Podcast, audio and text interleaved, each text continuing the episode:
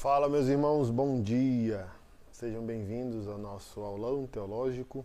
Uma alegria que a gente está aqui para bater um papo rápido, descontraído, bíblico, teológico, sobre questões que muitos de vocês sempre me mandam, né? E para tentar ajudar todo mundo de uma vez só, decidi fazer esse aulão e tratar alguns assuntos como primícias, cobertura espiritual, paternidade espiritual, honra pastoral, é, que chega ao nível até de alguns irmãos se tornarem um tipo de empregados pastorais, sabe? De carregar a bolsa, a Bíblia, fazer até às vezes serviço doméstico, né, para para honra, para honra pastoral, para cobertura espiritual. E o que é interessante a gente analisar é que um desvio, por mais bem intencionado que ele seja, e a pessoa não entende que é um desvio bíblico e teológico, esse desvio ele é o pai e a mãe de outros desvios. Olha a dificuldade que você vê que nós temos sobre, por exemplo, enfrentarmos crimes sexuais ou abusos sexuais no ambiente religioso. Por incrível que pareça, se a gente cavar essa resistência ou esse negacionismo, ou esse protecionismo que essa realidade existe dentro da igreja evangélica brasileira, a gente vai esbarrar em quê? Em igrejas e líderes que se norteiam pela paternidade espiritual. O pastor errou, o pastor adulterou, cometeu um abuso. O próprio sistema que ele criou protege, dizendo: olha, ele é seu pai espiritual. Como você vai denunciá-lo? Ele é a sua cobertura espiritual. Ele, não sei, sabe? E é importante a gente tratar esses assuntos biblicamente para a gente ser saudável eu acredito que nem toda prática daquilo que a gente vai discutir aqui é equivocada, é, seria a palavra, maléfica, mal intencionada. Pronto, achei. Por exemplo, eu conheço igrejas é, de homens que eu respeito, que o rebanho os chama de pai. Eu já passei por isso aqui na, na Vivo por Ti, julgo, é, não faço, da, nem, nem, nem falo isso com frequência. E é o que eu sempre digo a vocês: experiência pessoal não é doutrina. Mas mesmo que a experiência fosse boa, essa relação ou essa tratativa, ela não é saudável. Por quê? Primeiro, os pastores não têm maturidade para discernir, maturidade e honestidade para discernir o que é paternidade espiritual e paternidade na fé. Paternidade espiritual ela não existe. Ela descende apenas de Deus. Isso não existe e a gente vai ver daqui a pouco. Paternidade espiritual é doutrina de homens e se torna instrumento de controle. Paternidade na fé, ela existe. A igreja chamar o pastor de pai parece bonito, é legal, dependendo da saúde daquele corpo eclesiástico, não cause tantos danos. Hum, eu percebi, né? Porque eu caminho, eu sempre digo, eu caminho adorando de olhos abertos.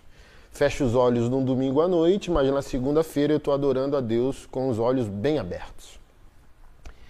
E o que eu percebi? Que quando eu aceitei as pessoas terem com o meu pastorado uma relação paternal além daquilo que a Bíblia permite, norteia e autoriza, eu percebi que as pessoas estavam fazendo transferência de dores e expectativas. Elas não tiveram, por exemplo, pai natural. Pai humano. Tiveram, né? Tem. Todo mundo tem um pai biológico, mas não tiveram uma relação. Então, quando pessoas não norteadas pela Sagrada Escritura vão para a igreja sem uma, uma autoconsciência, uma autorresponsabilidade, o apego que essa pessoa tem à igreja, ao serviço, aos seus líderes, aos irmãos, pode ser desmedido e desequilibrado. Minhas piores experiências foram com pessoas que me chamaram de pai Em que sentido? Elas estavam projetando o que não tiveram. Portanto, qualquer falha minha que desagrade a expectativa dessas pessoas remeterá ou será um gatilho para a experiência que elas tiveram com seu pai natural e humano. Obviamente que todas as situações não são assim, como eu pontuei, conheço é, e tenho amigos pastores que a igreja tem essa relação, mas acredito que a sua visão sobre o assunto vai ficar muito mais robusta e madura quando a gente terminar esse aulão e você enxergar biblicamente o que eu vou trazer e uma maneira saudável de se relacionar com isso sem que isso desenvolva é, alguns outros problemas mais para frente, né? Como eu comecei, eu ia começar falando de primícias, mas como eu comecei falando de paternidade, vamos falar de paternidade espiritual. Consequentemente, de cobertura espiritual. Não existe, norteado pela Sagrada Escritura, o que o evangelicalismo tem chamado de cobertura espiritual e paternidade espiritual. Não há respaldo bíblico que sustente. Aí você pode dizer assim, pastor, prove para mim. Tá, eu vou provar, mas a obrigação de provar é de quem assumiu o ensino. Se existe cobertura espiritual, mostre para mim na Bíblia um ensino claro, fundamental e doutrinário dos profetas ou dos apóstolos. Se existe cobertura espiritual, mostre na Bíblia para nós. Se existe paternidade espiritual, mostre quem pratica que deve provar. Vou ajudar vocês a terem uma visão é, ampliada e madura da situação, mas é quem pratica que tem que provar. É igual quando a gente fala sobre namoro. A, namoro não existe. Como assim, pastor? Mostre-me na Bíblia.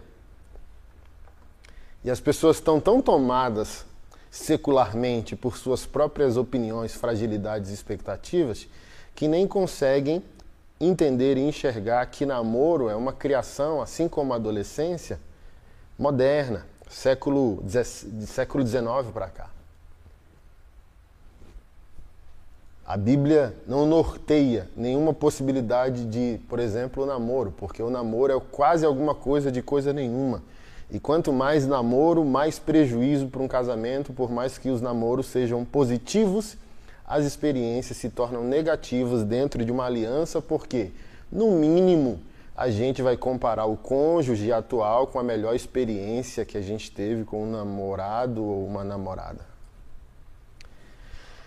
Então a gente vai abraçando, abraçando realidades e o que me entristece é que os pastores eles gostam por exemplo, é bom né, se eu tiver uma igreja sob meu poder, sob meu controle, é, escravizada a um conceito de paternidade, eu tenho um domínio, eu conduzo aquele povo para onde ele quiser. Mas vamos lá. Eu sou pai de quatro meninos. Você acha? Porque, por exemplo, as famílias estão tão disfuncionais que isso que eu vou falar para vocês não é um problema, porque as famílias não estão estruturadas. As famílias, elas não estão bem. Por exemplo, eu sou pai de quatro meninos: Paulo, João, Tiago, Estevão. Imagina, estou lutando para ter um casamento frutífero, estou lutando para ter uma família funcional e que glorifica a Deus. Aí eu me deparo com o fato que os meus quatro filhos chamam pastor de pai.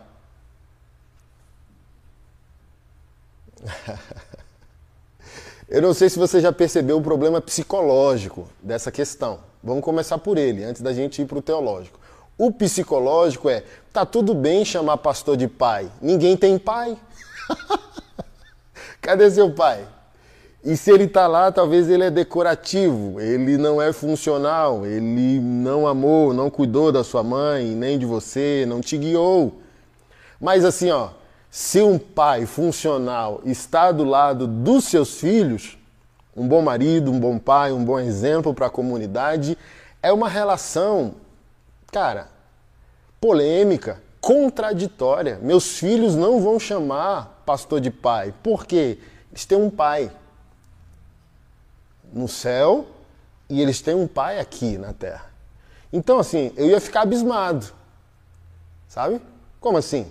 O que está acontecendo? Então, as pessoas, quando estabelecem esse tipo de relação, talvez é mais sobre deficiências e carências do que de fato entendimento do reino de Deus. Olha, não, de fato o meu é, pastor é um pai. Porque, por exemplo, a única relação saudável de, nessa configuração é a ovelha, o discípulo, dando ao pastor a partir da relação restaurada com o pai. O papel de um pastor não é aceitar que o seu rebanho o chame de pai.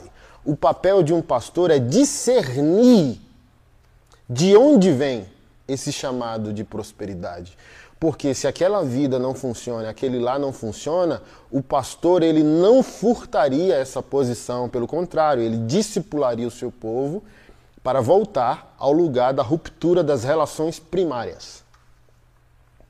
E depois disso curado, pô, tudo bem. Pô, pastor Anderson é como um pai para mim, como um pai. É o que a gente vai ver na Bíblia. Paternidade na fé, ela existe. Paternidade espiritual como se fosse um lugar inevitável, inquestionável, inviolável. Olha, sabe? E essa paternidade espiritual, consequentemente, se coloca como cobertura espiritual. Mas eu vou, vou ler um texto com você que vai te desafiar muito. Se você acha que você precisa de cobertura espiritual, sua esposa precisa também da cobertura de um segundo marido. Porque no mesmo texto, que vai falar que a gente já está coberto, também vai falar que a mulher já está coberta pelo marido. Se você é cristão e acha que você precisa de cobertura espiritual, eu vou desafiar você dizendo: ah, então a sua esposa também precisa de uma segunda cobertura. Você concede esse privilégio a outro homem de cobrir sua esposa também? E olha que interessante, eu não achei, pedi para o Carlos dar uma olhadinha ali na, na minha biblioteca aqui no Hub e deve estar na minha biblioteca na igreja, que é o Catecismo de Westminster, que é um catecismo reformado, século XVII, grandes teólogos e pastores se debruçaram na construção do catecismo, que se tornou um catecismo, o catecismo é, presbiteriano, né, norteador da doutrina é, presbiteriana. E no Catecismo de Westminster, uma das perguntas do catecismo é o que é um pai? Isso é muito legal. E a resposta do catecismo é todo aquele que é colocado em lugar de notoriedade, ou, aspas, estou aqui parafraseando, de liderança, de condução espiritual, familiar ou social. Algo assim que é a resposta do catecismo. Ou seja, existe uma paternidade natural, né?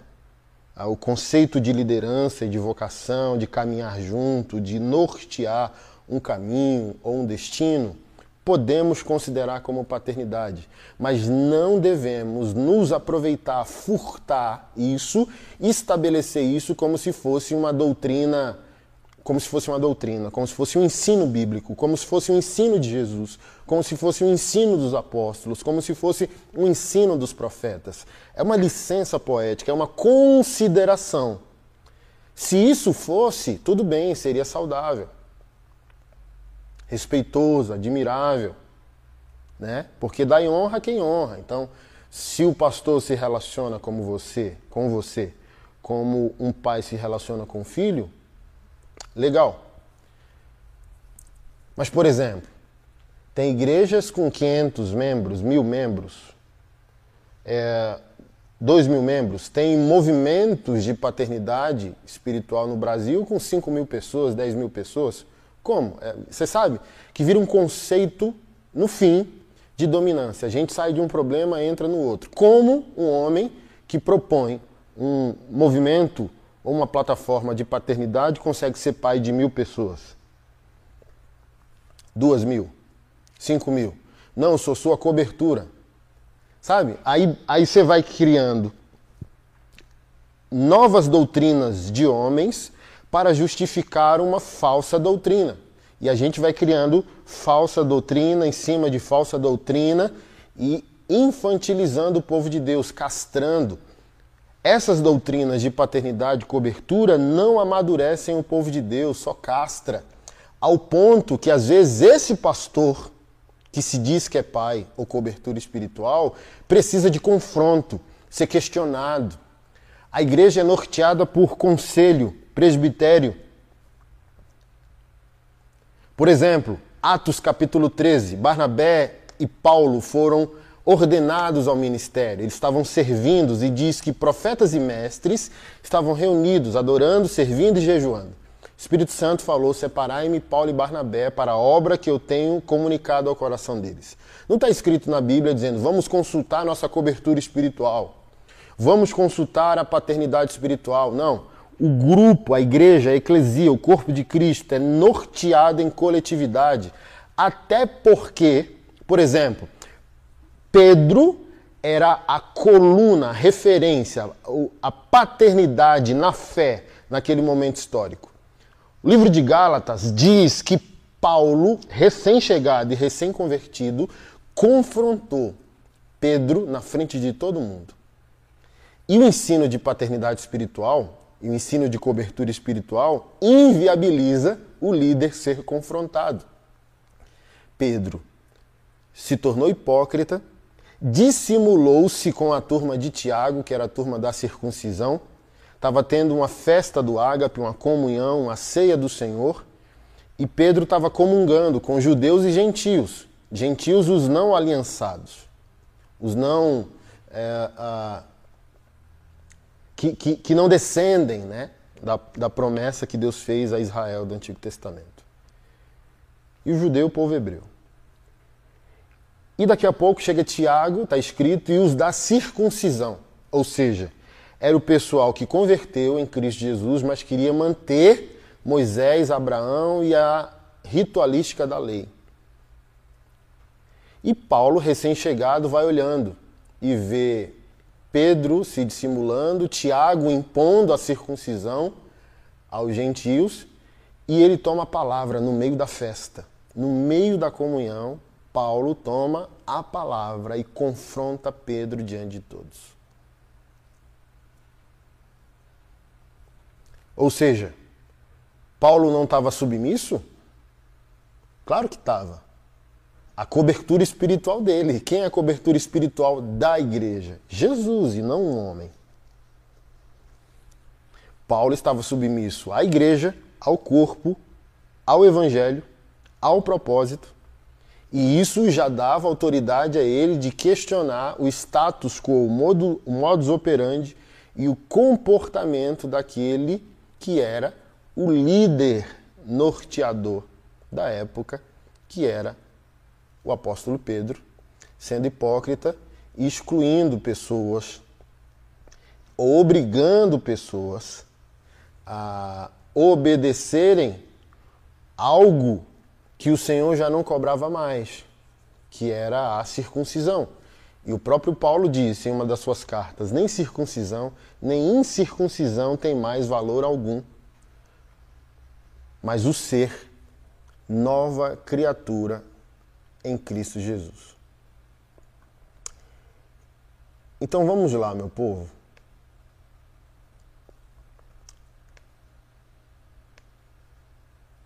Malhar um pouco aqui Bíblia, né?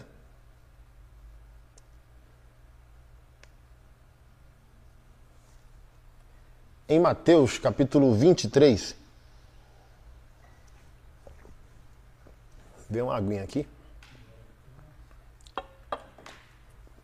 Mateus capítulo 23, verso 1.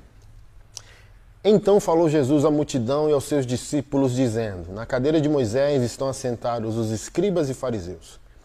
Todas as coisas, pois, que vos disserem, que observeis, observais e fazei-as, mas não procedais em conformidade com suas obras, porque dizem e não fazem, pois atam fardos pesados e difíceis de suportar e os põem aos ombros dos homens. Eles, porém, nem com um dedo querem movê-los. E fazem todas as obras a fim de serem vistos pelos homens. Pois trazem largos filactérios e alargam as franjas das suas vestes e amam os primeiros lugares nas ceias e as primeiras cadeiras nas sinagogas e as saudações nas praças e os serem chamados pelos homens de mestre ou rabi. Vós, porém, não queirais ser chamado de mestre, porque há um só mestre, a saber, Cristo, que todos vós sois irmãos. E a ninguém na terra vocês devem chamar de Pai, porque um só é o vosso Pai, o qual está nos céus. Nem vos chameis mestres, porque um só é o vosso mestre, que é o Cristo.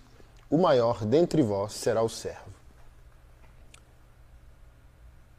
Vamos lá, gente. Há uma correlação direta entre paternidade espiritual, cobertura espiritual e apostolado moderno.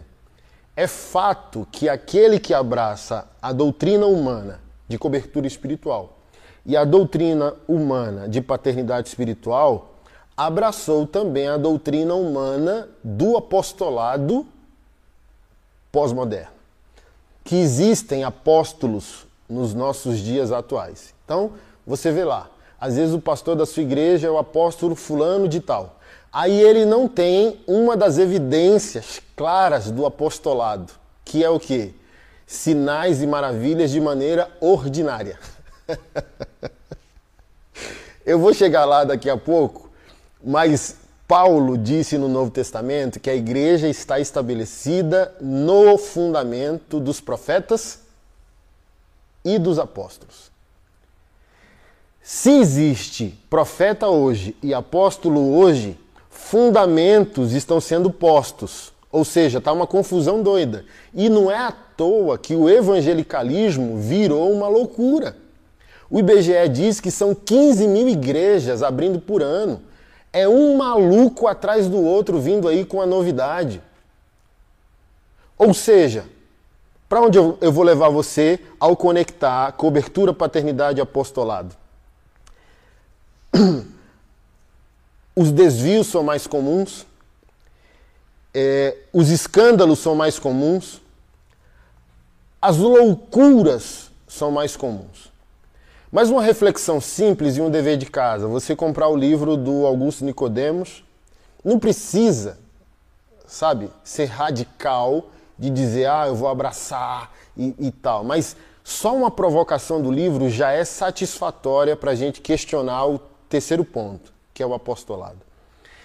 Treze apóstolos, doze com Matias, que substituiu Judas, depois o apóstolo Paulo. Treze apóstolos transformaram ou sustentaram a transformação, a ruptura do Ocidente.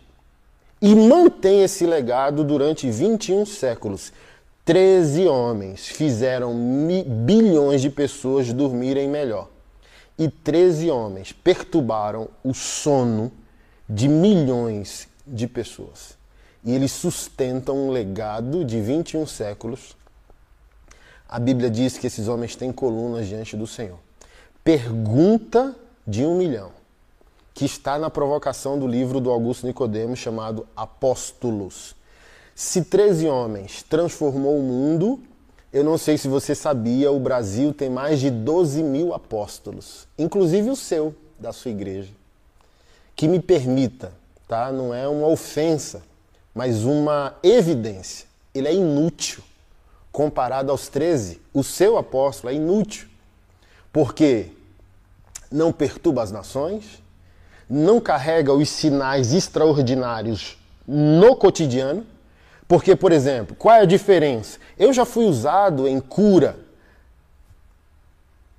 Deus usou a minha vida na ressurreição do meu filho mais velho. Deus já me usou para curar câncer. Deus já me usou para fazer um paralítico andar porém eu não tenho de maneira ordinária os dons. Porque o ordinário dos dons só cabia ao Messias e aos apóstolos. Paulo dizia: fique cego. Pedro dizia: nem prata nem ouro que eu tenho eu te dou, levanta e anda.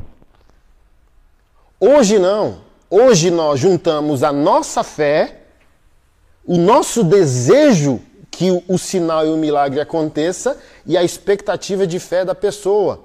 Refém da soberania de Deus. Se ele quiser, vai acontecer de maneira extraordinária, esporádica e não ordinária. Eu não faço como eu quero. Não que os apóstolos faziam, mas foi dado a eles, porque a igreja dependia dos treze apóstolos, como dependeram dos profetas do Antigo Testamento, para que lançar os fundamentos do cânon e da igreja. Profetas e apóstolos possuem autoridade canônica. E deixa eu falar para você, o cânon foi fechado. A Bíblia foi fechada, ela não está sendo escrita, ela foi escrita, concluída e entregue à humanidade como palavra de Deus. Se na nossa teologia existe profetas e apóstolos, a gente está dizendo que o povo de Deus ainda precisa ser norteado de maneira fundamental. E o povo de Deus não precisa mais ser norteado de maneira fundamental porque os profetas e os apóstolos lançaram fundamento no qual repousa a igreja, o evangelho e a Bíblia Sagrada. Acabou. Mas deixa eu voltar a essa provocação. Doze mil apóstolos, meu amigo. E olha só, treze apóstolos perturbam nações. O seu apóstolo tem um anelzinho de ouro com as pedras de Israel, as doze tribos. O seu apóstolo, o máximo que ele faz é uma caravana para Israel. O seu apóstolo não serve, é servido. Porque assim, ó, o privilégio de achar um apóstolo é o texto que eu li. O maior entre vós será aquele que serve. Eu não encontrei nenhum desses que se dizem apóstolos sem concluir que eles são supóstolos, porque um apóstolo é o menor de todos os homens. Paulo, escrevendo aos Coríntios, diz: Parece que Deus nos colocou, os apóstolos, em último lugar, como se nós fôssemos espetáculo público a homens e a anjos. Chegamos a nos considerar o lixo do mundo e a escória de todos. Seu apóstolo, né, seu pastor diz: Sou apóstolo, me honrem, me papariquem, me dê viagens para Israel, me dê dinheiro me dê em primícia e na minha conta ou na minha mão, e se não entregar, vai ser cobrado pela secretar minha secretária. Por isso que eu inventei a frase, irmão: apóstolo bom é apóstolo morto. Meu pastor é apóstolo, está vivo. Por quê? Um apóstolo é o menor dos homens. É o mais ressignificado é o mais humilhado, é o mais esmagado pela providência divina. Porque aquele homem é uma extensão heróica. Ao mesmo tempo que ele é consolador, ele é o perturbador das nações. E talvez seu pastor, apóstolo, gosta de um terninho de couro, um sapatinho mocassim com a fivelinha de uma marca, o cintinho velho ridículo de doce gabana, ou um terninho, sabe? É, cor de vinho. Os nossos apóstolos, os bíblicos, perturbaram, transformaram e sustentam essa transformação em 21 séculos. O seu é só um boizinho mimado que deseja ser paparicado. Assim, ó, tem um apóstolo aqui em Brasília e eu fiz um compromisso de nunca mais falar o nome desses cabras. Tô me esforçando pra caramba. Tem um grupo que está congregando na nossa igreja, dolorido, ferido, sangrando, sabe? Sangrando esse povo. Porque esse povo ficou alienado nesse apostolado, cobertura e paternidade anos. Olha o nível. Eu fui fazer uma visita, tem um projeto meu chamado Conecta aí onde eu faço visita pastoral e cada convidado tem que me dar uma cesta básica. Pois bem, eu fui. Ah, e, pastor, tem café?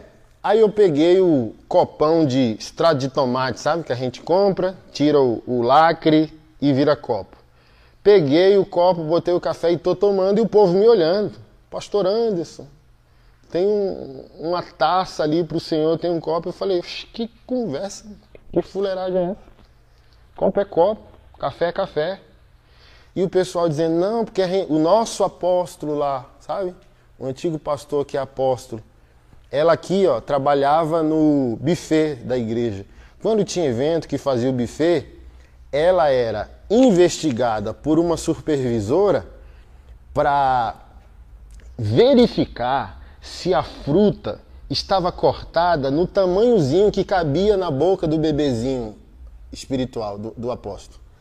Olha só, a moça voluntariamente amando a Deus, servindo a igreja. Ela vai lá fazer o jantar, vai cortar as frutas, sabe?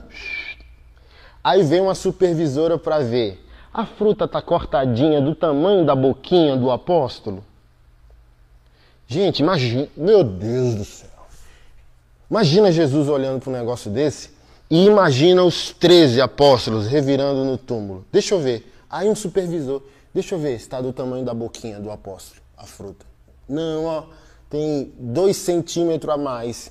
Ele vai ter que esticar a boquinha dele e vai machucar a boquinha do homem de Deus. Tem que cortar a frutinha do tamanho da boquinha do nosso apóstolo, porque a gente tem que honrar ele.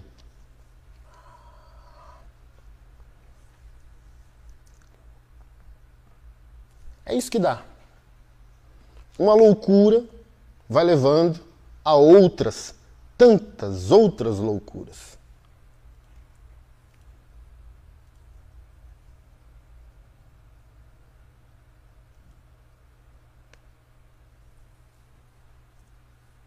E olha o texto que nós lemos. A ninguém chamai de mestre, só a um, Cristo Jesus. A ninguém chamar de pai, só a um, o vosso Deus que está nos céus. Mateus capítulo 23, a partir do verso 1. Vamos lá. O que é interessante que eu estou falando para você? Podem existir realidades não maléficas na sua intencionalidade. As pessoas já converteram assim, até o próprio pastor talvez converteu nesse ambiente. Vamos ser generosos. Ok, ok, vamos ser generosos. Jesus foi generoso. Verso 3 do capítulo 23 todas as coisas que os fariseus disserem para vocês observarem, observem. Tudo aquilo que eles ensinarem a você, aprendam. Porém, não imite o procedimento deles, porque eles dizem e não fazem. Então, trazendo a essa análise é, de generosidade, Jesus, em outras palavras, está dizendo o seguinte: esses fariseus que têm o ensino certo e a vida errada se gabavam dizendo: Moisés é nosso pai, Abraão é nosso pai. Então eles se pegavam a essa paternidade histórica, teológica e cultural de Moisés e Abraão para justificar seu estilo de vida. E Jesus, dentro desse conceito disfuncional, disse só há um mestre e um pai. Ou seja, se a gente tem um mestre e um pai, isso é funcional, isso é frutífero. É benéfico para o indivíduo, é benéfico para a igreja, é benéfico para o mundo. A grande questão, como eu disse, num contexto que vive essa questão de chamar pastor de pai, é, analisar se o contexto é saudável, se as pessoas estão fazendo transferências de suas amarguras existenciais, querendo redenção naquilo que não pode redimir, né? E a gente olhar para esse conselho de Jesus. Olha, ah, minha igreja, alguns de vocês falam, tem cobertura espiritual, o que fazer? Sair? Obviamente que não. Está aqui Jesus dizendo: olha, ouça o que tem a dizer, é verdade. Faça o que eles mandarem. Né? Pode ser verdade algumas coisas que eles mandarem. Só não imite todo o procedimento. Então, quando o Senhor diz que a gente na terra não deve chamar ninguém de pai, ele está falando sobre a paternidade essencial e fundamental. Ou seja, pastor não tem paternidade essencial e fundamental. É isso que vocês precisam entender. Ninguém na terra deve ser chamado de pai de maneira fundamental, nem o nosso próprio progenitor. Porque o próprio Senhor disse que talvez os inimigos do homem serão os da sua própria casa. Ou seja, eu não estabeleço com o meu pastor uma relação de filiação espiritual e ele de paternidade em questões fundamentais. O pastor é pai na minha fé, mas ele não é pai da minha vida. É aqui que está o desastre todo. As pessoas estão se relacionando como se o pastor, a cobertura espiritual, o discipulador fosse pastor da vida. E o pastor é pai na fé. Usando como exemplo a relação de Paulo e Timóteo, onde a gente vai chegar daqui a pouco. Tem gente que não viaja sem permissão. Tem gente que liga para o discipulador para saber a cor do carro se, se, com quem casa, se vai casar ou não. Gente, pastor é norteador de decisões e da submissão ao Senhor. Mas o pastor não decide a nossa vida, não decide. Sabe? Ele não exerce a autoridade de maneira fundamental na nossa vida. Ele tem lugar na nossa vida, mas esse lugar não é fundamental. A nossa vida não está essencialmente refém dele, porque a nossa vida está essencialmente refém de Deus, do Evangelho, da santidade, sabe? E isso precisa ficar claro para nós.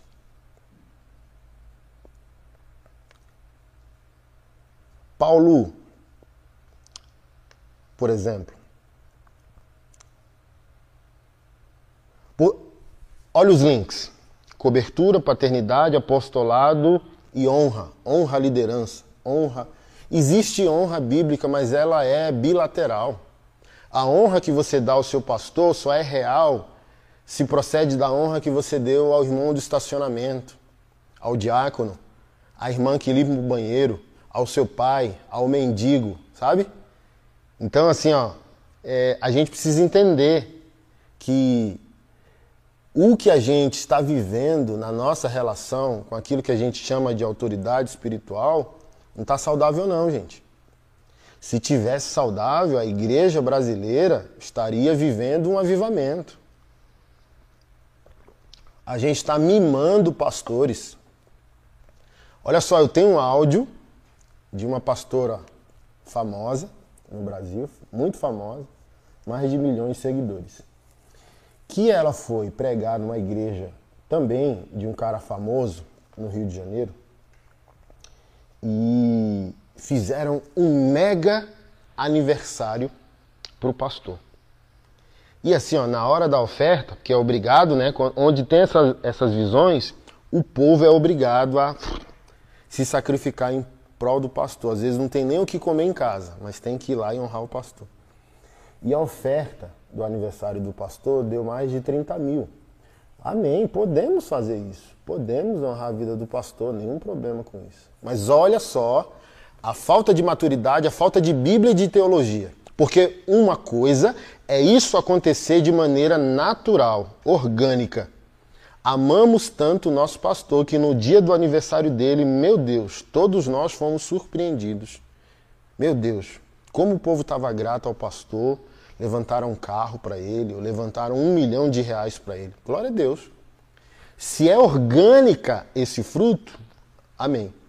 Mas quando não há Bíblia, em seu contexto, obviamente, e quando não há uma sã doutrina ou uma teologia, gente, tudo isso vira ferramenta de controle a ser replicado por gente que quer viver no mesmo padrão que viu outro pastor manipulador viver. Aí essa pastora famosa viu isso, voltou para sua igreja em outro estado e era a semana do aniversário do marido. Então ela fez a abordagem nos bastidores com a mesma pressão. Meu marido merece ser honrado, é, é, tem, estamos anos cuidando de vocês, então tal dia é o aniversário dele, eu preciso que seja uma experiência surreal e tal, e tragam a oferta para colocar aos pés dele. É, pois bem, fizeram, soltaram fogos, aqueles. Como é que chama? Confete, vrá. Pastor, cadê você? Eu vim aqui só para te ver e tal. E, irmão, na hora da oferta, deu 3 mil reais de oferta. Não deu os 30 que ela viu no Rio de Janeiro, deu 3. Meu amigo, é, me mandaram esse áudio. Eu fiquei abismado assim, ó, porque ela chorava. Chorava. Eu nunca fui tão envergonhada na minha vida. Meu marido não merecia isso. Olha o que ela chegou a dizer assim, ó. Só Deus sabe o preço que nós estamos pagando para viver entre gente pobre que nem sabe falar direito. Porque nós poderíamos estar na Europa, nós poderíamos estar nos Estados Unidos, mas nós estamos pagando um preço para viver entre gente ignorante, às vezes que não sabe falar e às vezes até sem higiene pessoal. Chorando, velho. Que eu falei, meu Deus, eu não estou ouvindo isso não.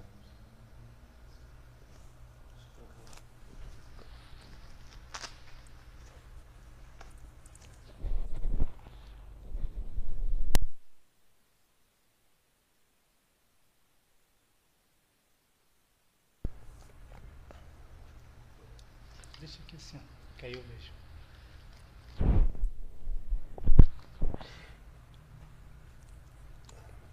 Posso continuar? Então, você percebe que os links, né, os desvios, o povo que viveu isso, cobertura, paternidade e apostolado, deu tudo para a igreja, perdeu família, datas festivas de pessoas que eles amam, entregaram tudo, foram escalpelados, mortos espiritualmente. E agora são desigrejados os desigrejados nada mais são do que as pessoas que serviram aos homens de maneira radical, achando que estavam servindo a Deus. Deu carro para pastor, a vida para pastor. Meu pastor vai para Israel, vou comprar o terno de 15 mil. Que besteira, gente. Olha, precisamos comprar um terno de 30 mil para o pastor. Não, gente, tem terno bom de 2 mil.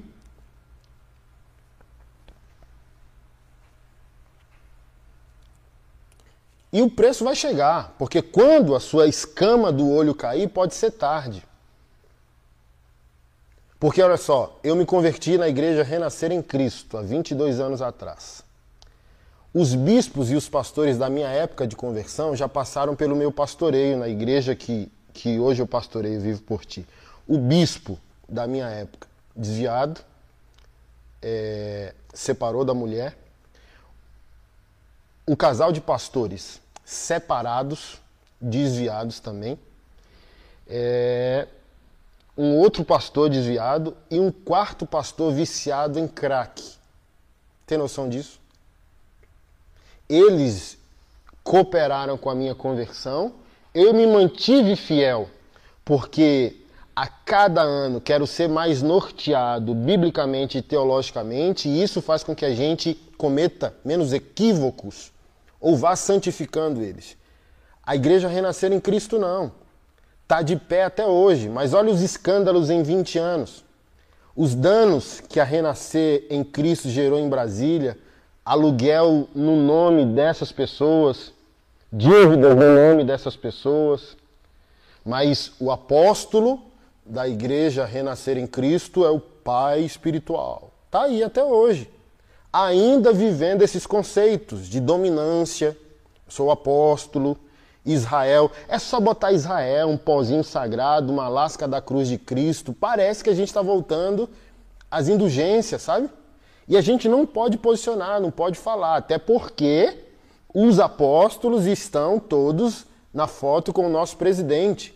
Então, esse povo que é infantil, que não tem Bíblia, que não tem teologia, que é refém, dominado pela cobertura, pela paternidade e pelo apostolado, diz: não, meu pastor apóstolo está certo, olha só, ele tem uma foto com o presidente, ele está em toda reunião com o presidente.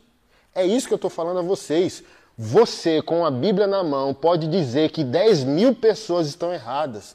Você, com a Bíblia aberta, pode dizer que o seu pastor está errado. E essas doutrinas humanas ju, é, usam justamente o, o poder, a quantidade, a visibilidade, os likes, o tamanho da rede social para dizer: então, se o que eu estou fazendo não é de Deus, por que, que eu tenho um milhão de seguidores? Por que, que eu tenho uma foto com o presidente? Por que, que a igreja está lotada? Essas questões que as pessoas vão usando para dominar o rebanho do Senhor. Mas vamos lá. Paulo, em Filipenses capítulo 2, versículo 25, disse: Julguei, contudo, necessário mandar-vos Epafrodito, meu irmão e cooperador e companheiro nos combates e vosso enviado para prover as minhas necessidades, porquanto tinha muitas saudades de vós todos. E estava muito angustiado de que tivesseis ouvido que ele estivera doente. E de fato estava doente, quase à morte. Mas Deus se apiedou dele, não somente dele, mas também de mim, para que eu não tivesse tristeza sobre tristeza. Por isso vos enviei mais depressa, para que, vendo-o outra vez, vos regozijeis e eu tenha menos tristeza. Recebei-o, pois, no Senhor com todo gozo e tende-o em honra, porque pela obra de Cristo chegou até bem próximo da morte, não fazendo caso da vida. Paulo é apóstolo, mas se submete à igreja, se submete ao escrutínio dos irmãos. Paulo, ao recomendar irmãos, diz que esses irmãos precisam ser honrados, assim como, como se fosse ele a ser honrado. Recebei-o, pois, no Senhor com toda alegria, com todo gozo, e tende-o em honra. Ou seja, Epafrodito não é um apóstolo, talvez ele é o diácono, talvez ele é o irmão de estacionamento, talvez ele é o irmão do louvor, da música, mas o cara que é apóstolo diz: a honra não é apenas minha. Se o seu pastor, ao falar sobre honra, fala sobre a honra dele, ei, irmão, acorda. Porque cultura de honra não se direciona apenas ao pastor, cultura de honra se, se direciona a todo o corpo de Cristo.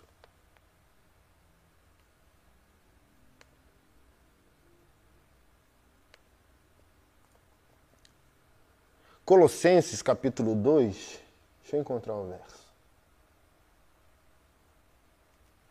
Não, isso aqui é para a hora da. Ah, vamos falar sobre isso. Colossenses capítulo 2, por exemplo, a gente já começa a falar sobre esse, esse fundamento do, da cobertura. Pastor, e a cobertura espiritual? Me mostre biblicamente que o ensino existe. Ah, não, mas cobertura espiritual não é intercessão? E por que não chama de intercessão? Por que, que chama de cobertura? Gente, quem nasceu de novo está coberto, porque quem nasceu de novo é corpo de Cristo e o corpo já tem cabeça. Se você diz que você precisa de uma cobertura espiritual, você está dizendo que Cristo, que é o cabeça, não é suficiente.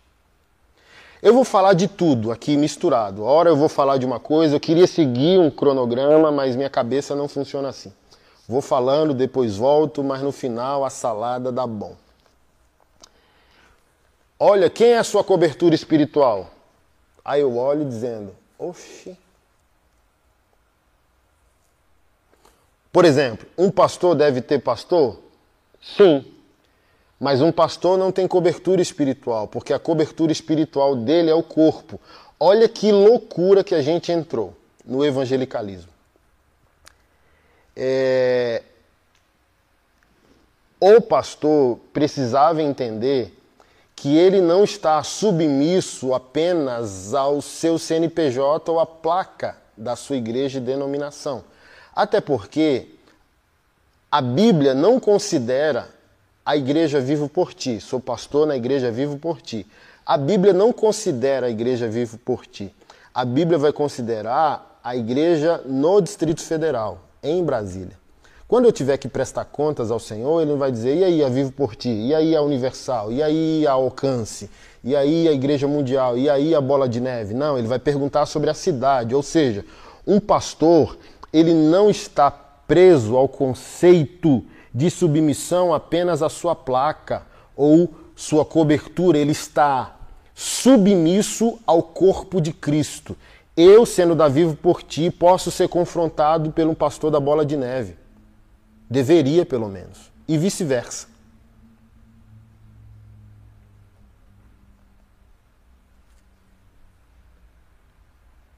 Então a gente vai criando em cada igreja que se abre uma, uma doutrina própria de sobrevivência, onde o pastor é o presidente vitalício. Deixa eu pegar você aqui no pulo do gato.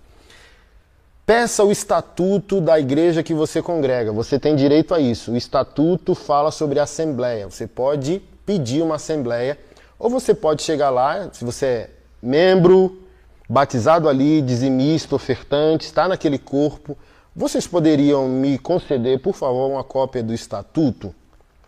Se no estatuto da sua igreja o pastor é vitalício, ele não pode sair, só as lideranças, o conselho fiscal, tesoureiro, vice-presidente, esses podem mudar, mas o pastor presidente não pode mudar. Saia daí, porque e o seu pastor já tem um plano de dominância, por isso que ele empurra primícia, ele empurra cobertura, ele empurra paternidade. Ele está indisposto a ser confrontado, ele está indisposto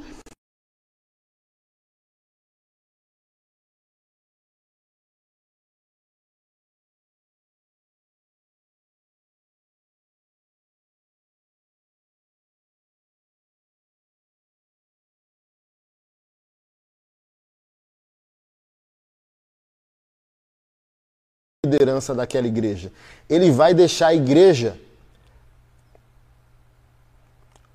para o filho, para a esposa, para o parente. Observa isso. Presta atenção nisso. Se o seu pastor, quando faz a igreja prosperar, ou ele diz: Olha, vou me afastar aqui um pouco, ele escolhe um líder aprovado ou ele entrega para a família? Isso já fala muito. Porque ele está se comportando como se a igreja fosse empresa privada. Somos como se aquela placa fosse empresa da família dele. Porque, por exemplo, se eu deixar de ser pastor ou for reprovado ao pastorado, vivo por ti, que foi uma igreja que se iniciou comigo, num chamado que Deus fez para mim. Se um dia eu deixar de ser pastor ou for reprovado em ser pastor, a igreja não fica para os meus filhos, porque ela é o corpo de Cristo. A igreja fica para o líder, o presbítero, aprovado pela igreja, em assembleia. A igreja vai votar. Olha, o pastor tal é o pastor que deve assumir no lugar do pastor Anderson. Se a igreja não pode decidir como corpo, isso já fala muito sobre os desvios doutrinários de paternidade, cobertura, apostolado do seu líder.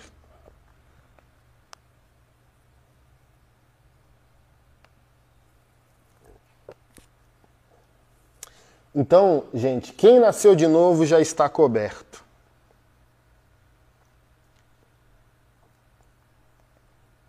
Porque o cabeça do corpo é Cristo. E a gente está dizendo, em outras palavras, que Cristo, em sua cobertura, não é suficiente. Então a gente não precisa de pastor? Claro que precisa, deve ter pastor. Mas pastor não é cobertura espiritual, pastor é pastor.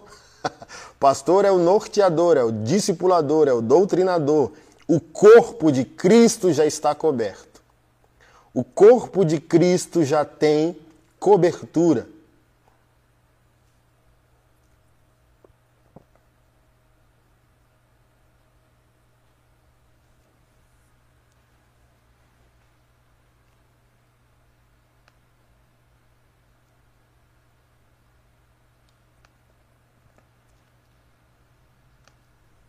Deixa eu achar o texto aqui que eu.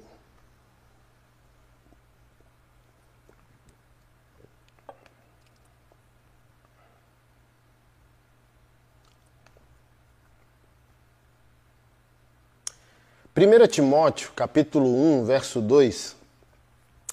Paulo, vamos pegar do verso 1. 1 Timóteo 1, 1, Paulo diz o seguinte: Paulo, apóstolo de Jesus Cristo, segundo o mandado de Deus, nosso Salvador, e do Senhor Jesus Cristo, esperança nossa. A Timóteo, meu verdadeiro filho na fé, graça, misericórdia e paz, da parte de nosso Pai e da de Jesus Cristo, o nosso Senhor.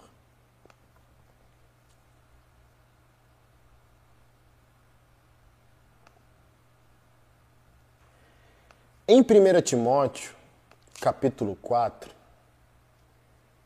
versículo 13, Paulo diz a Timóteo: Ninguém despreze tua mocidade, mas seja exemplo dos fiéis na palavra, no trato, no amor, no espírito, na fé, na pureza. Persiste em ler, exortar e ensinar até que eu vá. Não desprezes o dom que há em ti, o qual te foi dado por profecia, com a imposição das mãos do presbitério. Medita essas coisas, ocupa-te nelas, para que o teu aproveitamento seja manifesto a todos. Tem cuidado de ti e da doutrina, persevera nessas coisas, porque fazendo isso te salvarás a ti mesmo e aos que te ouvem. Olha que coisa magnífica. Como eu disse, existe paternidade na fé. E isso até o catecismo reformado de Westminster uh, contempla. O líder na fé, a nossa referência na fé é aquele cara, aquele cara, meu Deus, um pai para nós. É uma coisa, um pai. Mas esse líder, ele não aceita esse lugar. É um respeito assim, ó, é igual o rei Davi. Seus guerreiros foram pegar a água em campo inimigo correndo risco de vida. E o rei disse: Longe de mim tomar o preço de vossas vidas. E pegou a água e derramou em oferta a Deus. O Anderson é o nosso pai na fé. Eu baixo a cabeça, né, meio envergonhado, sem jeito. Amém, irmão? Saio. É uma consideração dos que são transformados por mim pela graça de Deus. Ok. Mas eu não aceito esse lugar no meu coração, porque Deus é o pai deles, e eu não domino esse povo. Eu só aceito simbolicamente a consideração. E se eu perceber que esse povo quer me chamar de pai porque está carente, eu sempre dou, tanto na CAF, né, que é a nossa comunidade online de ensino de maturidade cristã. Se você não conhece, segue lá no Instagram, Comunidade Antifrágeis e também os nossos alunos o nosso seminário de teologia, Teologia para o Povo. Também está no Instagram, Teologia para o Povo. Inclusive, mês que vem a gente abre novas turmas.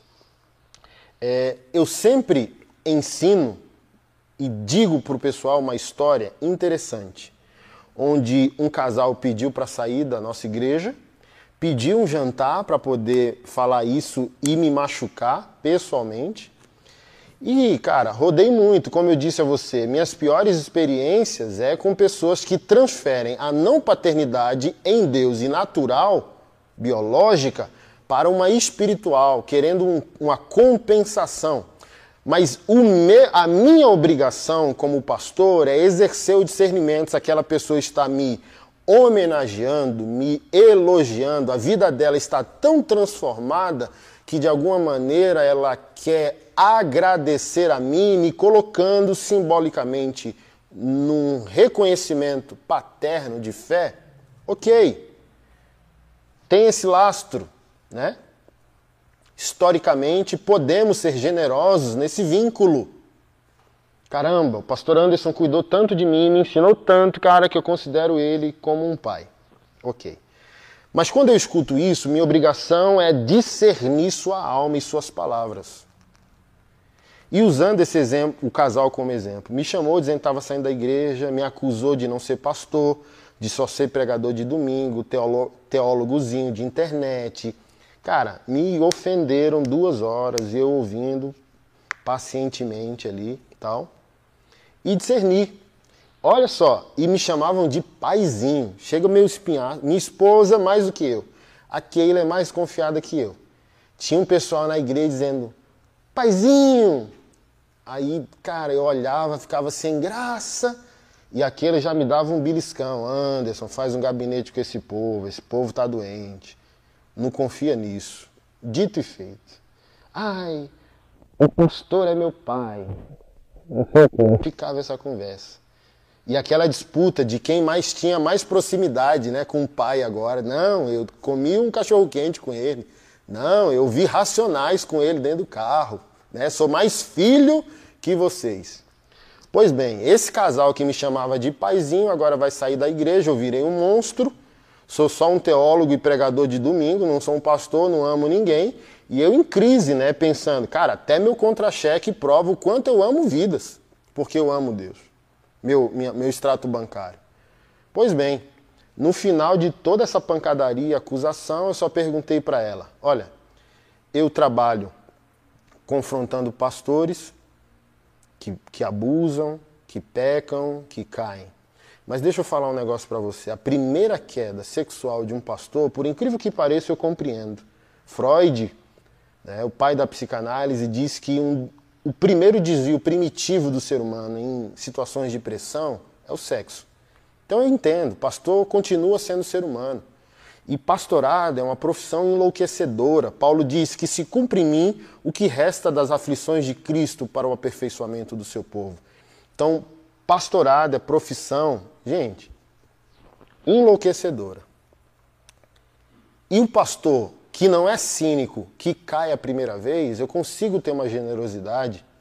Né? Quero retornar um projeto que eu tinha que se chamava Missão Imersão, que era para o cuidado de pastores em burnout, problemas familiares e até é, ideação suicida.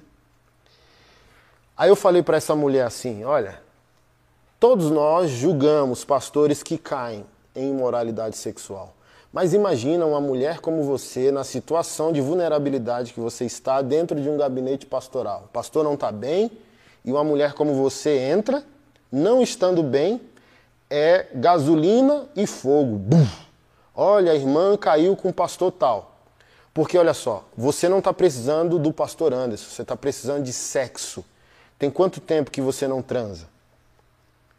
Cara, e eles se ofenderam, minha esposa me beliscou por debaixo da mesa e ela disse: Tem seis meses que a gente não se toca. É isso que eu estou falando. Qual a diferença entre paternidade na fé e paternidade espiritual? Paternidade na fé amadurece. Se você chegar nessa igreja que o, o povo diz: Olha, o pastor Anderson é meu pai, e a igreja for madura, chamar o pastor de pai é uma homenagem. Ok, mas se você chegar numa igreja, uma igreja imatura, infantil, os homens não são emancipados. Assim, ó, olhe para a masculinidade dos homens daquela igreja. Se o pastor é pai e os homens são assim, ó, quero sentar no colo de Jesus, quero chapar no espírito, sabe? Imaturos, imorais, não resilientes, mimizentos, sabe? Apaixonados por Jesus, que cantam a noiva na primeira pessoa. Ai, palavras machucam, não julgueis. Essa paternidade é disfuncional. Agora, se você chegar numa igreja que o povo homenageia o pastor chamando ele de pai, mas os homens dele, debaixo da liderança dele, são machos, aquela paternidade é uma homenagem. Onde não tiver homem, não há paternidade. Se tiver cara frágilzinho ou sociedade de canalhas, esqueci isso aqui. Assim, ó, uma paternidade falsa e imatura. Ou os caras são apaixonadinhos por Jesus demais, ou os caras são sociedade secreta de canalhas, onde um vai protegendo o outro. Pastor defende ovelha safada e ovelha safada defende pastor safado. Agora, se você chegar numa igreja onde o pastor exerce liderança firme, máscula, emancipam os homens ao ponto que os homens podem cobrá-lo, confrontá-lo, discordar deles e permanecerem numa aliança, aí essa paternidade é paternidade na fé, diferente de paternidade espiritual. Paternidade espiritual emburrece, embrutece, infantiliza. Paternidade na fé amadurece, treina, discipula, emancipa e envinha. Um verdadeiro pai, ele é questionável, confrontável. Se aquele que você diz é minha cobertura, é minha paternidade, não aceita confronto, conversa.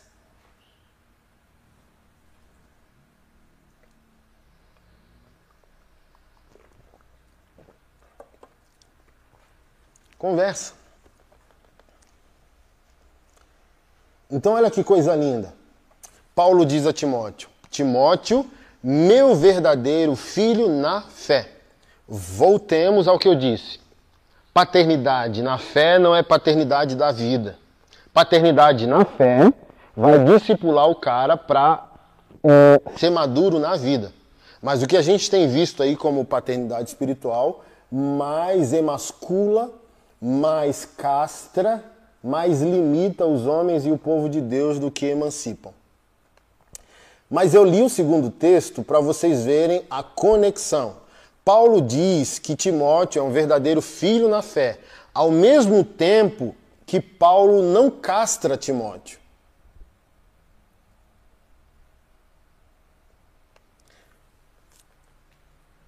Paulo diz: reaviva o dom que há em ti que foi dado por profecia e imposição das mãos do presbitério. Ou seja, você está vendo o colegiado, você está vendo o corpo. Paulo é um pai na fé de Timóteo, mas ele não exerce isso sozinho porque não existe cobertura. Cristo é a cobertura do corpo e todo aquele que é aprovado a um posto de liderança pode exercer isso. Paulo tem a paternidade na fé de Timóteo, mas diz que o dom que há nele foi dado pela profecia de um presbitério e a imposição de mãos de um presbitério, de um grupo. Por isso que eu disse: se o seu líder se perpetua no poder e a autoridade não é compartilhada, colegiada, você não está, irmão, debaixo de uma doutrina madura, não, viu? Por exemplo, se o seu pastor morreu hoje, o igreja fica para a família? Só, só essa pergunta já é satisfatória para você enxergar o que você precisa enxergar.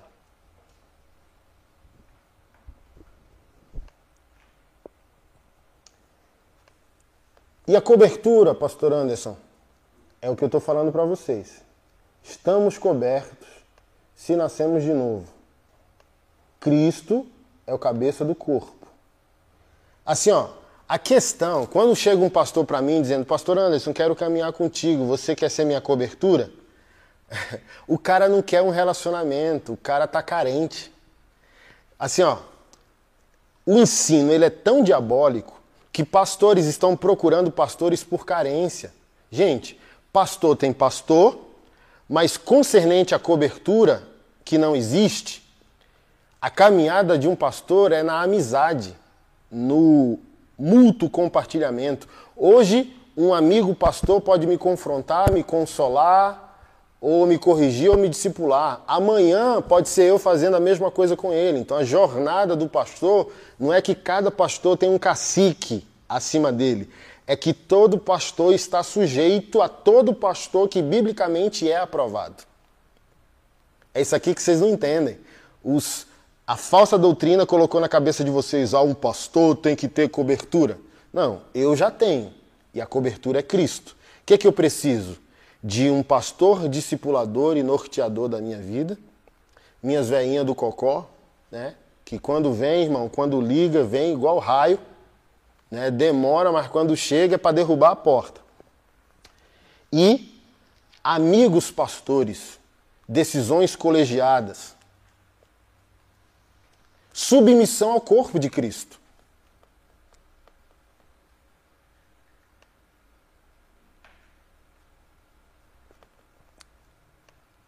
Primeira Coríntios 11, a gente vai entender o que eu falei sobre o fato no início aqui da nossa aula. Se você precisa de cobertura, desprezando já a cobertura de Cristo, a sua esposa também precisa de outra. A minha pergunta é se você vai deixar outro homem te ajudar a cobrir a tua esposa, já que ela não está coberta. Se a gente não está coberto, como corpo de Cristo, as nossas esposas também não. Minha pergunta é: você vai deixar um homem ajudar você a cobrir a sua esposa que está descoberta, baseado no texto de 1 Coríntios 11, verso 1. Sede meus imitadores, como também sou de Cristo. E louvo-vos, louvo-vos irmãos, porque em tudo vos lembrais de mim e retendes os preceitos que vos entreguei. Mas quero que saibais que Cristo é o cabeça de todo o homem. E o homem é o cabeça da mulher e Deus o cabeça de Cristo. Todo homem que ora ou profetiza tendo a cabeça coberta desonra a própria cabeça, mas toda mulher que ora ou profetiza com a cabeça descoberta desonra a sua própria cabeça, porque é como se estivesse raspada. E o texto continua. E tem um texto bom aqui para as irmãs feministas, ó, verso 8. Porque o homem não provém da mulher, mas a mulher do homem. Porque também o homem não foi criado por causa da mulher, mas a mulher foi criada por causa do homem. Abrindo esse parêntese e dando esse barulho aí na cabeça das irmãs empoderadas. Mas vamos voltar. Cristo precisa de outra cobertura? Sua esposa precisa de outra cobertura? O texto aqui é claro. Cristo é o cabeça de todo homem. O homem é o cabeça da mulher e Deus é o cabeça de Cristo. Cristo precisa de outro Deus? A mulher precisa de outro marido? E por que que o crente precisa de outra cobertura se ele nasceu de novo e está no corpo de Cristo, está numa igreja local, debaixo de uma liderança, submisso a uma igreja? Que loucura que é essa?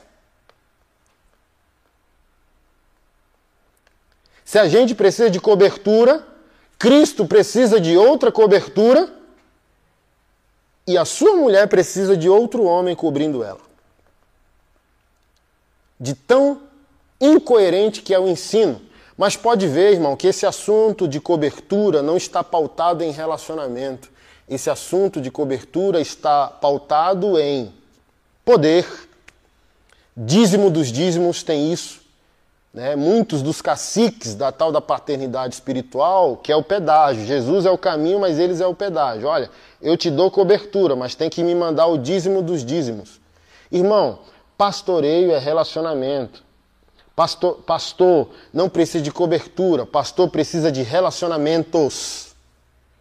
E a honra, ela é voluntária, ela existe, mas ela é voluntária, ela é bilateral, tá? Honrar o pastor não é uma doutrina. Honrar o pastor é uma gratidão consequente da honra que a gente dá a todas as pessoas. E a gente já vai chegando para o fim aqui do aulão para a gente tocar na questão das primícias. Não vai dar tempo de eu falar da tal da maldição hereditária, tal, deixa para um segundo aulão. É, mas olha só, Paulo Segundo dever de casa, o primeiro é ver se você consegue comprar o livro Apóstolos do Augusto Nicodemos, e o segundo dever de casa é você ler Gálatas inteiro. Gálatas tem seis capítulos e é o livro no qual Paulo confronta os gentios convertidos, os não-judeus, que começaram bem, né? E alguns judeus também ali naquele balaio. Começaram bem se convertendo em Cristo, mas depois queriam judaizar é a falsa doutrina que nós conhecemos hoje como judaizantes. Quem são os judaizantes? Pessoas convertidas em Cristo Jesus, querendo por conveniência pegar ensinos da lei e aplicar na graça.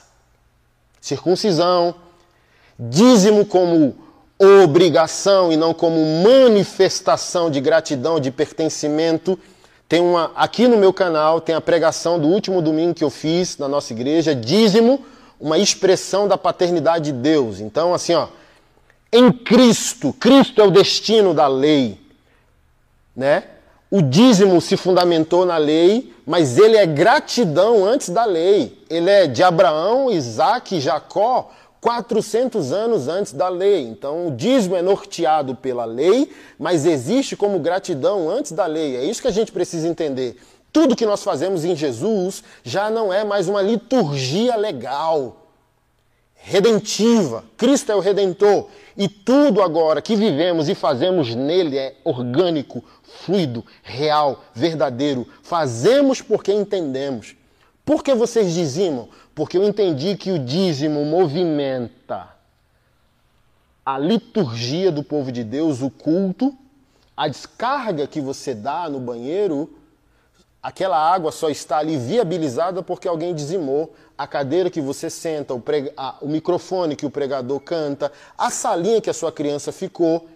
Mas a gente não precisa escravizar o povo de Deus dizendo: olha, eu já vi, acho que foi o R.R. Soares, irmão, olha o nível que o homem de Deus pode chegar. O R.R. Soares um dia falou assim, ó, lá em Apocalipse, dizendo que ladrões não vão entrar no reino dos céus. Ele usou o texto de Apocalipse para ir lá em Malaquias 3, que diz: olha, vocês me roubam. Gente, para gerar um, um um dano no povo de Deus, dizendo Apocalipse diz que ladrão não entra no reino dos céus. Se você não dizima, Malaquias diz que você é ladrão. Portanto, você não está salvo. Olha que loucura, mano. Você pode dar todo o dízimo do mundo, queridão, e não ser salvo, porque não se trata de dar algo, se trata de ser. Se o Senhor tem a ti o que ele não teria através de ti. Mas Deus pode ter tudo de você e não ter você. Mas se eu colocar você, o que ele não teria de você? Eu não preciso todo dia dando presentes à minha esposa para validar o nosso casamento, mas porque a gente é casado, eu me esforço para ser um bom esposo. Eu não preciso ficar provando todo dia para o meu filho que eu sou pai, ou ele para mim todo dia que ele é filho, mas porque ele é filho, ele se encontra comigo e porque eu sou pai, eu viabilizo a provisão dele. Mas olha o desvio as, as doutrinas humanas elas vão se juntando numa estrutura, num mosaico tão mentiroso que o homem de Deus sabe, irmão. Qualquer pastor tem um mínimo de teologia. E qualquer pastor com um mínimo de teologia sabe que o texto do ladrão de Apocalipse, irmão, é um absurdo, é maligno, é diabólico você conectar com o roubo relatado pelo profeta Malaquias no capítulo 3. É desonesto e o homem de Deus sabe. Sabe porque sabe, porque se nasceu de novo tem o Espírito Santo. Como assim? Eu vou gerar uma escravidão no povo de Deus que já não é mais real. Um belo dia, a nossa liderança aqui na Vivo por Ti dizendo: Pastor, tem que falar, tem que pressionar o povo mais para dizimar, para doar. Eu falei: Não, cara, eu ensino Bíblia, Evangelho, eu desperto consciência.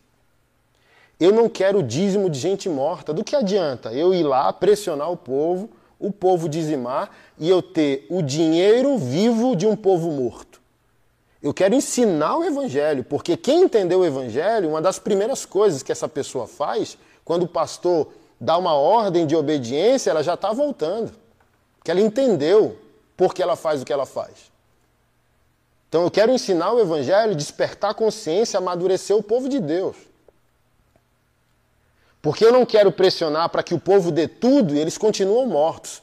Eu quero pregar o evangelho para que eles vivam e a partir da vida deles eles entendam gratidão, pertencimento, reconhecimento. Por que, que eu vou entregar o dízimo na igreja? Por que, que eu vou fazer uma oferta? Por que, que eu vou cuidar do pobre? Então eu não quero obrigar as pessoas a fazerem aquilo que o Espírito ou a vida de Deus, que ainda não aconteceu dentro dela, sinalizou para que ela faça.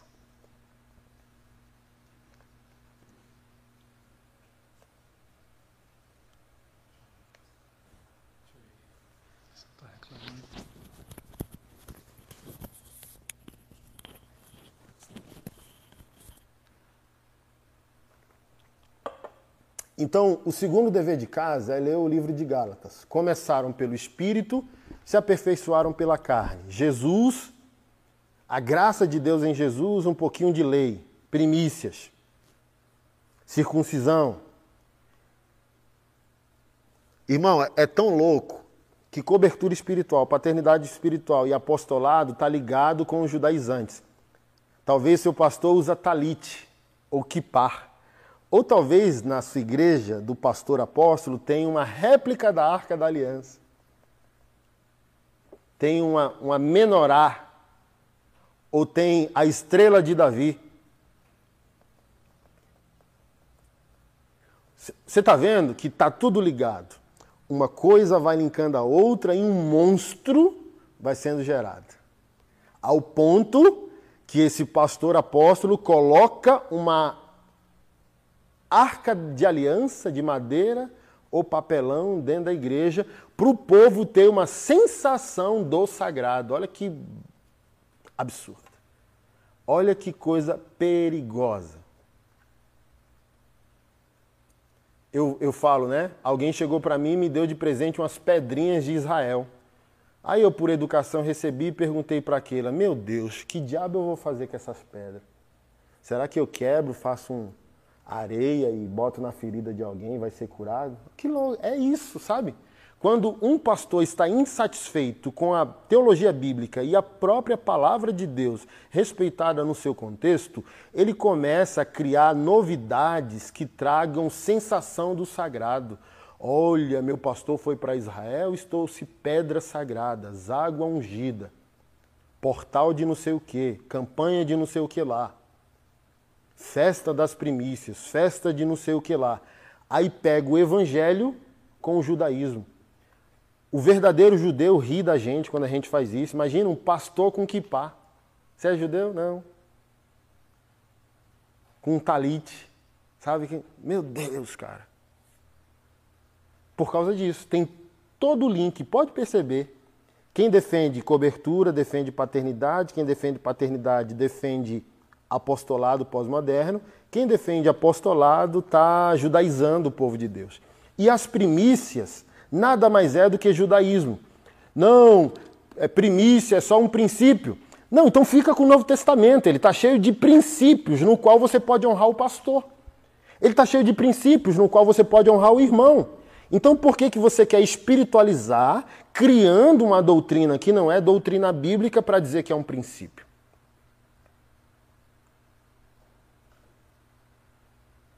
Primícia não existe na nova aliança. Primícia não existe em Cristo Jesus. Primícia não existe no Novo Testamento. O que existe agora? O entendimento de tudo aquilo que na lei era sombra e símbolo.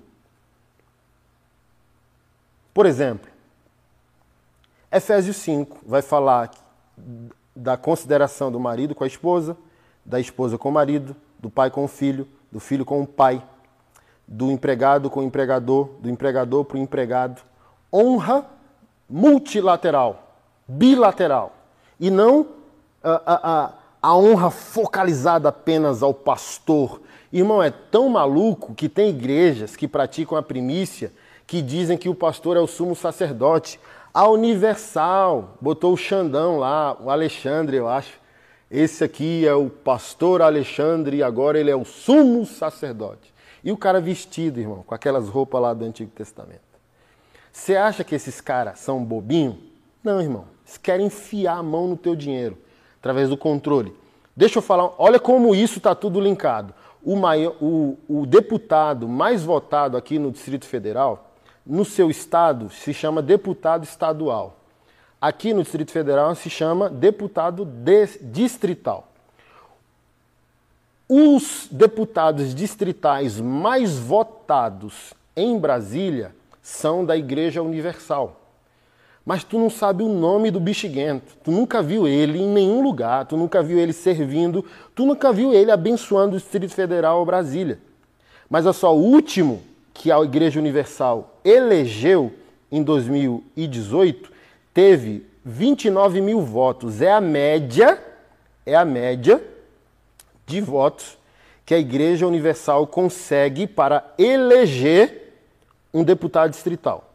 Assim, ó, a Igreja Universal ela tem mais de 12 deputados federais eleitos e uma gama de deputados estaduais pelo Estado. Aqui, o mais votado, um dos mais votados de 2018, é um cara da Universal.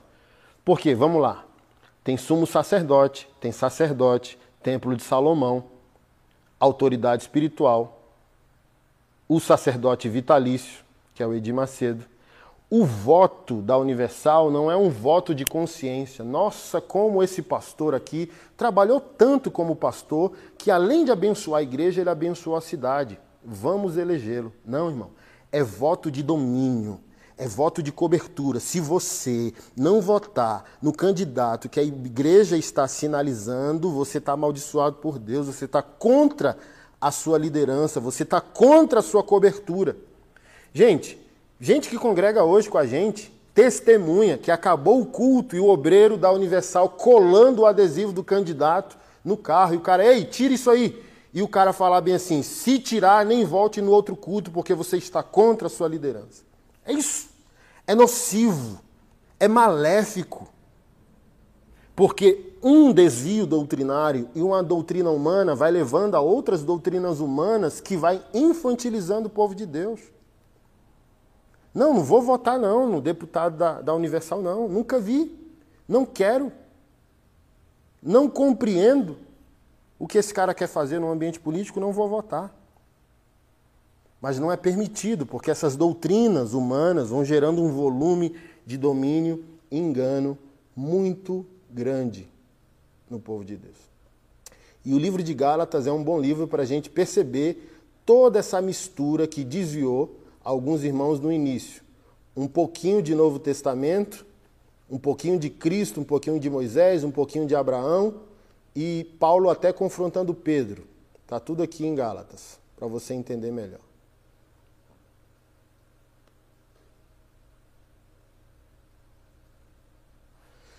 Paulo, em Colossenses 1, verso 17, diz: Ele existe antes de tudo o que há, Cristo, e nele todas as coisas subsistem. Ele é o cabeça do corpo, que é a igreja. Ele é o princípio, o primogênito dentre os mortos, um fim de que absolutamente tudo tenha a supremacia, por, porquanto foi do agrado de Deus que nele habitasse toda a plenitude. Cristo é o cabeça da igreja, Cristo é a cobertura do corpo. Por isso que o apóstolo Paulo, quando amaldiçoava algumas pessoas, eles diziam: entregue o corpo a Satanás, para que o espírito não se perca. Acho que por duas vezes ele fez isso. O que acontece ali? Quando a pessoa nasce de novo, ela entra no corpo de Cristo.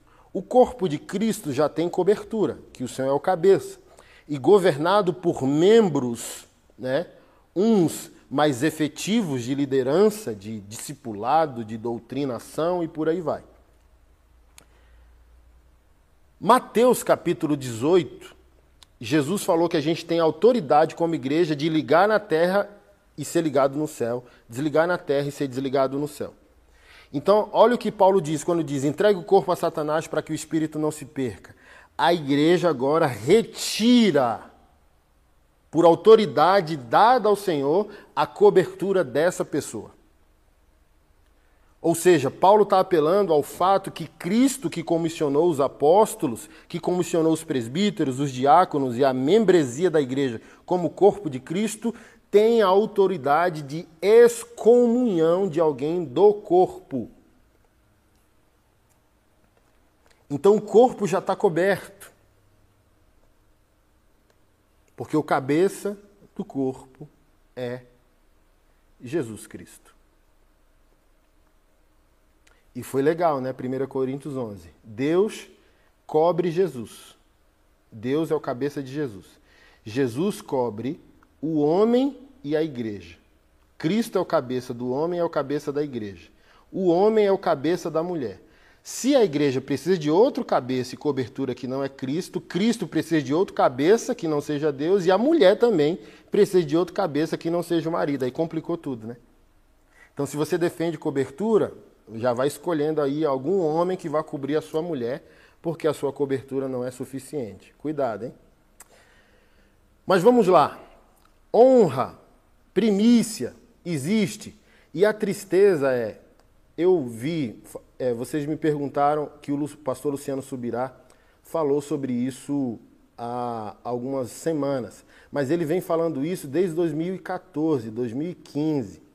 Acho que depois que ele conheceu o pastor Arão Xavier, que fala sobre muito fin finanças e lei das primícias e tal, não sei o quê. Então, assim, a minha tristeza é que com o pastor Luciano Subirá é um dos melhores pastores que nós temos nesse país. Se um cara elucidado, sóbrio, são teologicamente como ele, está embrenhando em caminhos não autorizados pela nova aliança, imagina esses pastores apóstolos de sapato mocassim e fivela doce gabana, se um homem bom como ele se embrenha, não sei o motivo, de estabelecer algo que caducou, imagina os outros que não têm nenhum conhecimento ou zelo teológico. Então, a primícia do Antigo Testamento, ela não se estende ao Novo Testamento e à Nova Aliança de maneira alguma. Tá? É, mas vamos lá.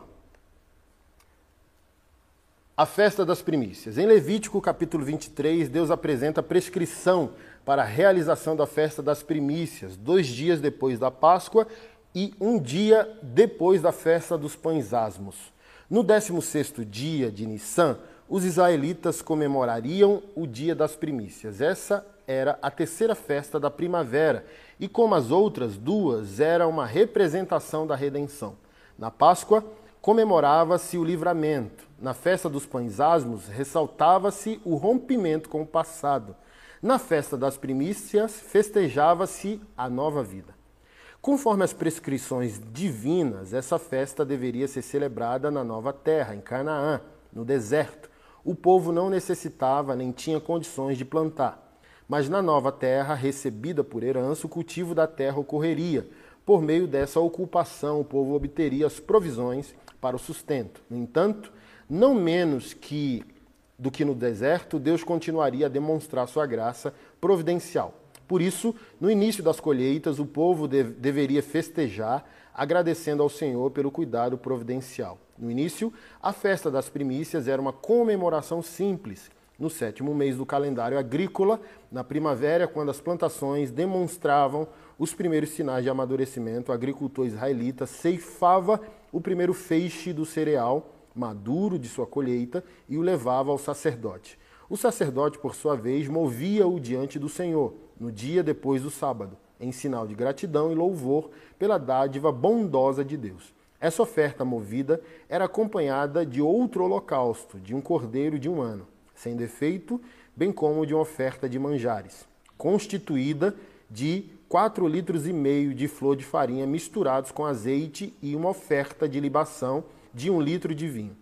Deuteronômio 25, 11 descreve o que acontecia em seguida, em termos simples. Israel festejava, o povo, os levitas e até mesmo os estrangeiros em seu meio alegravam-se por todo o bem que Deus havia concedido. Comiam até se fartar e celebravam com o coração repleto de alegria e gratidão. Esse é o contexto da primícia no Antigo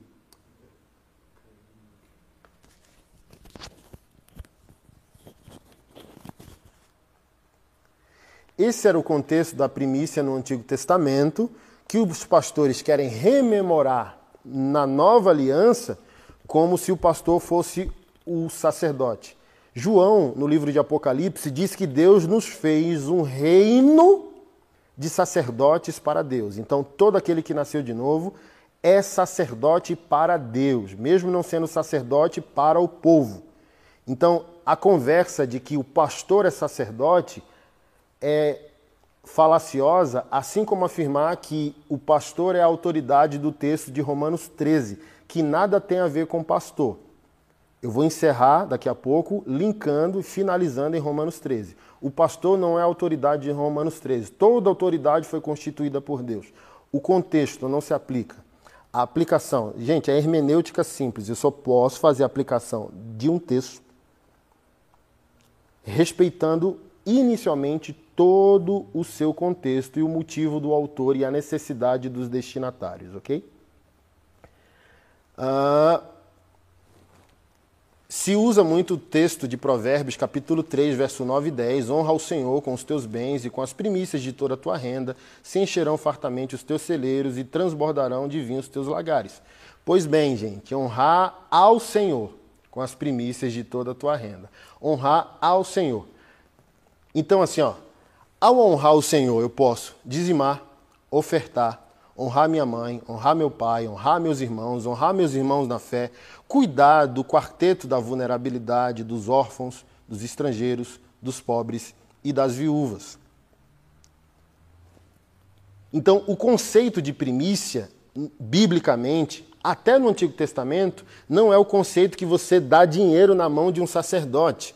É o conceito de que você, grato a Deus por toda a recompensa daquilo que ele te deu, festeja e se alegra, passando pela mão do sacerdote, mas para realizar né, uma plenitude de acontecimento entre o povo de Deus. Então, até na aplicação que estão fazendo agora nos nossos dias, ela é extremamente equivocada, porque primícia não é dinheiro na mão de sacerdote. Primícia significa, gente, literalmente, primeiros frutos. Uma, mandaram um vídeo de uma pastora fora do Brasil, mas que é brasileira, e a igreja também é brasileira. Olha o absurdo. Olha, irmão, os desvios. Obviamente que eu acho que alguns irmãos que congregam lá me seguem, então eu estou sempre cobrando pastores na igreja de segunda-feira. A gente existe para adorar domingo e para agir segunda. E diz-me oferta, olha só, o roubo de Malaquias é o roubo social. Eu recomendo você a ouvir o meu sermão de domingo, está aqui no meu canal, Dízimo Testemunho Social da Paternidade de Deus. O roubo de Malaquias não é um roubo do dinheiro na igreja. É tá lá no texto. Eu explico na pregação. Gente, vocês complicam como povo e o, o, o, os pastores complicam também, mas está no texto lá para que haja mantimento na minha casa. Simples, acabou elucidou o problema de Malaquias 3, para que haja mantimento na minha casa. E mantimento é para quê, irmãos? Manter. Então ninguém dizima para enriquecer, para comprar Porsche, para comprar carro blindado, para pastor ir para Israel. A gente dizima e oferta para que haja mantimento na casa do Senhor para manutenção. De quê, pastor Anderson? Do culto e da ação social do propósito de Deus. O dízimo e oferta entra na igreja para a igreja ter estrutura de culto e estrutura de ação social, revelando a paternidade de Deus. Acabou. Sabe? A prosperidade vem, pastor Anderson, quando a gente ama a Deus dessa maneira, obviamente. As coincidências são mais frequentes quando obedecemos e oramos. Obviamente que se a gente seguir um caminho de generosidade, honrar a igreja, honrar a obra missionária, honrar o pobre, honrar o irmão, honrar a nossa liderança, honrar o nosso pastor, não porque é uma imposição, não porque é uma doutrina, mas porque é uma gratidão. Dízimo é uma homenagem a Deus. Se você não crê no dízimo, oferta é uma homenagem a Deus. Honrar alguém é uma homenagem. Cara, meu pastor fez tanto esse ano por mim, eu vou homenageá-lo, vou pagar uma, uma viagem para ele, vou dar um carro para ele, vou dar uma oferta para ele é uma expressão de gratidão, mas se você está cativo, porque a sua igreja criou uma doutrina onde você é obrigado a honrar o pastor e só o pastor, isso é errado. Nem o conceito de primícia, corretamente, é, está sendo aplicado. Mas vamos lá, o que mais me entristeceu na abordagem do pastor Luciano Subirá é que, cara, ele é sadio, cara, bíblico e teologicamente ele pegou Romanos 11 sem nenhum pudor hermenêutico e validou a primícia na nova aliança. E Paulo está fazendo figura de linguagem, exercício hermenêutico que qualquer irmão faria, inclusive teólogos como nós, como eu e ele. Então, olha só, me entristeceu profundamente. Eu falei, meu Deus, tomara que passe essa fase ruim. Que fase ruim? Porque assim, ó, pode ser extremamente saudável esse contexto de primícia que num pastor saudável como ele pode não ser impositório, né? Só um ensino, igual ele fala, toda vez que eu escrevo um livro, eu honro primeiro minha esposa. É, é isso. Isso está em Efésios 5. Não precisa chamar de primícia, não precisa criar uma doutrina e uma dominância. Ensine o povo a ser gentil, serve generoso com todo mundo, com o pastor, com a esposa, com o filho, com o estranho, com o pobre, com a igreja, com o irmão de estacionamento, com o diácono, com a, com a, com a irmãzinha do coque. Honra é uma questão bilateral, ultralateral e não unilateral, onde você deve apenas ao pastor. Não, você deve honra a todos aqueles que nasceram de novo e são o corpo de Cristo. Então, em Efésios 11, Efésios, é, em Romanos 10, Paulo gera ciúme nos judeus.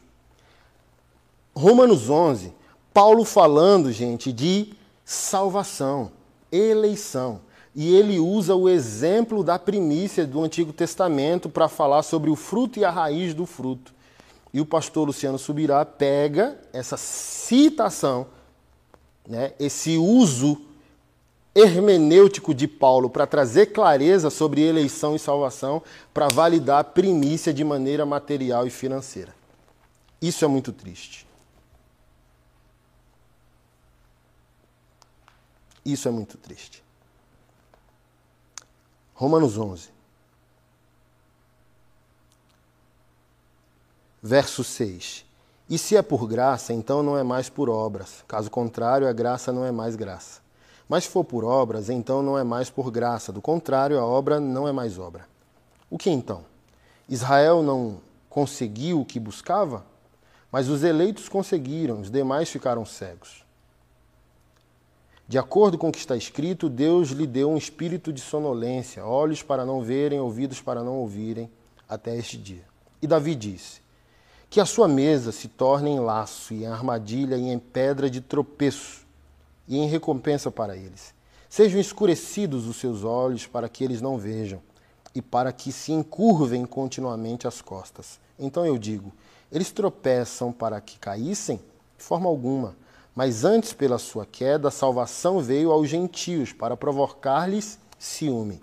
Ora, se a sua queda é a riqueza do mundo e a sua diminuição a riqueza dos gentios, quanto mais sua plenitude. Percebe que Paulo está falando de salvação numa confusão cultural, geográfica e teológica entre judeus e gentios. Os judeus deveriam entender o evangelho porque a promessa foi dada a eles, mas os gentios, segundo Paulo, estão entendendo mais rápido do que os judeus. E Paulo escreve até o livro de Romanos, na sua totalidade, para falar do quadripé do propósito de Deus, criação, queda, redenção, consumação. Romanos é o livro mais importante da Bíblia porque faz uma exposição é, a, a, a, organizada, cro, cronológica e sistemática da criação, da queda, da redenção e da consumação de todas as coisas. Em Romanos 11, Paulo está falando de salvação, mas vamos continuar. Verso 13: Porque eu falo a vós, gentios, enquanto sou apóstolo dos gentios. Eu magnifico o meu serviço, para ver se de alguma maneira eu posso provocar ciúmes aos que da minha carne são, e para que eu possa salvar alguns. Porque se a sua rejeição é a reconciliação do mundo, qual será a sua aceitação senão a vida dentre os mortos? E se os primeiros frutos são santos, Olha só, gente, ele vai começar a falar de primícia, mas no exercício hermenêutico o contexto é de salvação. Aí o pastor Luciano começa daqui. Se os primeiros frutos são santos, a massa também será santa.